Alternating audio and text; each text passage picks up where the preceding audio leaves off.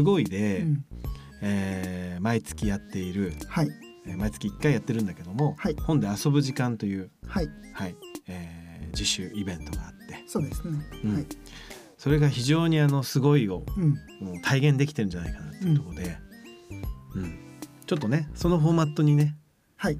ちょっと合わせて、そうですね、うん、このラジオを使ってやっていきたいことがはい。あると。本で遊ぶ時間っていうイベントが、うん。まあ月に1回、えーっとまあイベントでうん。やってまして、うん。一冊の本をみんなで集まってうん。分担して読んでで、うん。それについて話し合ってで一冊読んだ。うん。そしてさらに新しい、えー知識を身につけて、うん。で考え方を身につけてっていうイベントなんですよね。うん。でまあ取り上げるものも本もいろいろジャンルうん。バラバラでうん。いろいろやっておりますけれども、はい。えー、とそれはまあイベントとしてありながら、うん。この放送でもちょっと本について、えー、とクリエイタークリエイティブのことを知ってもらおうかなと。はい。まあ、基本的うにん。クリエイタークリエイティブが何でしょうね、ちょっと世の中から外れた存在みたいなサラリーマンだったり一般企業に勤めている人たちからしたら、うん。クリエイターって何してんのかなとか、クリエイティブってなんかよくわかんないよ。うんうんっていうことがやっぱり多いのが本音なのじゃないかなと思ってますね。うん、だからまあそんな中で、うん。はい。今日ちょっとご紹介したい本がこの一冊うはい。ですね。この本取り上げようと。はい。はい。どうしてあの人はクリエイティブなのか。はい。デビッド・バーカスさん、はい。うん、成功するために騙されてはいけない、うん。クリエイティブの迷信、はい、アイデアはひらめくもの。うん。クリエイターは生まれつき、オリジナリティがかっこいい。うん。企画会議はブレーンストーミングで、うん。ちょっと帯にねこんなこと書いてますが。そうですね。はい。出版されたのはちょっと少し前の本なんですけれども、ん。まあクリエイティブについてそうですね。2014年発行の本なので、うん。うん。もう6年読書好きのねはい。小森雄一の、はい。えー読みたい本リストの中に入ってました。だいぶ昔のとこにリストはい。入ってましたね。そうですね。うん。入っていながらまあ読まなくてもいいかな、うんうん。でも読もうかなみたいな感じではいはいはい。悩みながらの。うん。で今回ちょっとこのきっかけで、うん。えっ、とまあいろんな人にクリエイタークリエイティブにうん。ついて伝えれるうん。チャンスかなと思ってちょっと思い出した一冊ではうんうん。ありますね。はい。はい、これもね本屋行ったんだよね。そうですね。うん。ついさっきね。うんはいこのね収録のちょっと前に本屋行って、はい。これにしようと。そうですね。まあうんなんかいろんなクリエイティブについて書いてる本とかもあったんですあけれども、れ結構棚にねあったよね。今めちゃめちゃありますよう。ん。あの私ははいどちらかというとこの本をはい。読まない人間なので本読んでるの見たことない。見たことないです。もう、はいあの年間ゼロ冊。はい。うん。まあむしろあのうちのねその本で遊ぶ時間で、はい。えー読むうん。ことは大好きなんですけども、まあ日常的には、うん。えー本を読まないように、うん。えー生きてるという。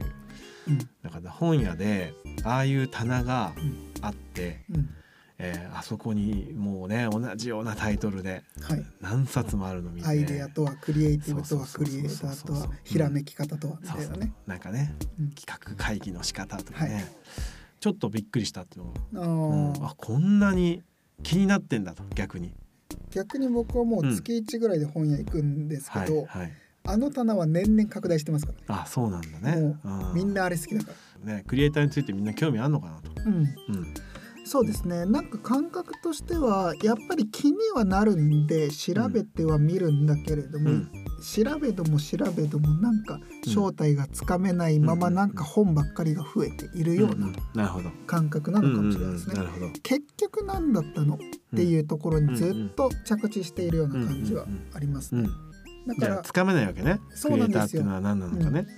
そうですよね。うんなのでなんか一体何者なの？とか、身近にいないとどうしてもうんちょっと変わった存在、うん縁遠い存在って思いがちなのかもしれないですね。じゃあ我々なんかはそういう意味で言うとクリエイターってね、はい。えー名乗ってますから。はい。そうですね。うんでそういったクリエイティブにまつわるうん迷信っていうものを全部嘘だよっていうのをもう全部解き明かしていっちゃうっはい。ていうところななんですよね。。迷信をじゃあ全部暴いていくわけだ。はい。はい。はい。全部で10個の迷信があって、まあ全部説明する時間はないのであれなんですけど。それが章になってるわけね。そうです。はいはい。でまあすげえ分かりやすいなっていうのが、うん。孤高のクリエイター名神あなんか聞いたことある、うん。クリエイターは誰からも隔離されたところでうん。一人黙々とうん。なんかマスターピースを作り上げるんだみたいな孤高のクリエイターの名神なんか夜仕事してるようなイメージがある。夜型のイメー夜ジとかね型の、うん。はい。一人でね、うん。まあその他にも生まれつきクリエイターみたいな。あで秋葉さんでもずっと言われてると思うんですよ。秋葉さんだから思いつくんでしあょみたいな。うんうんうんうん才能があるからみたいな。うんうん。そう。持ち上げられちゃったりして。ああそうですん。でそういう意味ではエキスパートなうんうんうん。名神みたいなはいはい。はい。うんうん。なんかもうスペシャリストうんうがんもういっぱいたくさんの知識を蓄えた人だけはいはいはいがクリエイティブになれるんじゃないかみたいな。そういった多分、うん。ああ確かになーっていう。思い当たる節がある、例えばさなんか、すんごいなんか映画詳しかったりとかしてね。はいはいはい。もうなんか頭の中ウィキペディアみたいになってる、うん。だからそういった人たちがクリエイターでうんクリエイティブなんですよっていうのが全て迷信ですとうんうん言ってしまっている一はい冊なんですよ。はい。はい。なるほど。はい。で逆にじゃあどういう人がクリエイティブなのかっていう話なんですけれども、はい。ちょっとその話をする前に、うんそもそもうん。このクリエイティブに関する迷信ですね、うん。っていうものがどっから出てきてんのっていうところをちょっとこの本の一章に書かれて、うん序章の部分ですね。ん。なるほど。でちょっと秋葉さんうんに説明します。はい。お願いします。はい。でこれはちょっと皆さんも考えてほしいんですけど、はい。この本の現代英語の題が、うん。The Myth of Creativity うん。で神話クリエイティブの神話なんですね。メスっていうのがね。はい、うん。で神話っていうのが神様のお話ですね、うんうんうん。ギリシャ神話とか、はいいはい。ろんな神話がありますけれども、そういった作り話があったよね、うん。でそれはクリエイティブの世界にもずっとあるよっていうところが、うん。この神話っていうタイトルなんですうよ。んでうん。なんで神話なんて言われてるの？そうなんですよ。うん。でこれがギリシャ神話の時代からううんうん。ミューズって聞いたことないですか？ミューズね。はい。彼女は私のミューズだとああかね言いますね、ううん。んなんかミュージシャンがいい人と付き合ったらうん。いっぱい音楽生まれました、そうそうそうそうそとかそういう時にね。うよくあの映画なんかでもさはいはいはい。監督がさはい。こうお気に入りの女優さんをさなんかミューズとかはいはいはいはい。いいよねミューズね。うんでこのミューズっていうのは、うん。神話の中に実際に描かれたほキャラクターなんですね。でまあ諸説あるんですけれども、うん。まあ、9人の女神がいて、その一人一人がうん。それぞれのお。なんか芸術のジャンルを。ミューズっていうのは9人いたんですか？あのねこれなんかねいろんな人の諸説あるんで、うん。はいはい。4人っていう人もいればうんうん。3人、なるほど9人っていろいろあるんですけれども、うんまあ今んとこ9人っていう説が有力ですよって、ウィキペディアから。あなるほど。知識を身につけました。はいはい。うん。でその9人っていうものが、うん。9人それぞれがいろんな芸術のジャンルを担当している。んですね、はいはいはい。の例えば何？彫刻とか？彫刻とかとは昔は特に詩の世界が強かったので、なるほどね。叙情詩。あそういうジャンルだ。叙事詩はいはいはい。はい。っていうところがあっうて、んうん昔の、うん。まあ、ギリシャ時代のうんはい。物書きとかは、あのミューズにうん。お参りするんですって、なるほど。なんかあるわけね。はい。こう。神殿みたい神殿があって。な、はい、でその神殿を、名前がうん。今のミュージアムになってるんですけど,、あなるミほど。ューズのうん場所みたいな感じで。なるほどなるほど、はい。じゃあそこに行けばうん、祈れて。祈って。で祈ると、ミューズから愛されるわけですよ。なるほど。で愛されると、アイデアやクリエイティブやインスピレーションが湧いてくる、あインスピレーションってよく聞くもんね。聞きます聞きます、啓示だ。はい。うん。つまり自分の中にあるものを生み出すのではなく、うん。空から降ってくる。はい。アイデアが降ってくるみたいなね。あれなんか聞いたことあるのありますよね。アイデアが降って湧いてきたと。はい。うん。あとなんか逆によくアイデアを待ってるっていう言い方もしますよね、落ちてきたとかね。はい。うん。まだ来ないんだよな、うん。このアイデアがみたいな、うんうん。うんっていうところがあるんですね。うんうん。でそれが特にギリシャ神話の時代に、それが描かれた時代においては、うん。クリエイティブの源はこのミはい。ューズっていう女神様にうん。愛されるかどうかですよ。はっていう話あちょっと神頼み的な。あそうですそうです、はいまさに。ちょっとどころじゃないですね。はい。うん。ほぼほぼ。なるほど。でこれ不思議な話なんですけれども、現代において神話を信じてる人なんていないわけですよ。まあ一人もいないっていうわけじゃないけれども、ね。まあうん。今のねこの時代にね、はい。科学の、科学全盛の時代に、うん。確かにゼウスがうん。この世を作りましたもんね、みたいな、うん。言ってる人いたらちょっとおおって、うん、まあなるちょっとわけですよね。ね時代が違いますよね。ううん。んで神話を誰も信じなくなった、うん。この現代においてなんだけれども、うん。クリエイティブに関してだけはこのミス、つまり神話がはい。生き残っているわけですよ。うーん。つまりさっき秋葉さんが聞いたことあるって言った通り、うんインスピレーションが来ないなとか、うん。アイデアがはい。降ってきたとか、うん。ちょっと今何も思いつかないのはちょっと待ってるんですよ、はいうん。みたいな、うん。まるでクリエイティブが自分の外側にあるかのような発想、うん。これがよくありますよね。うん。よく聞くね。はい、うん。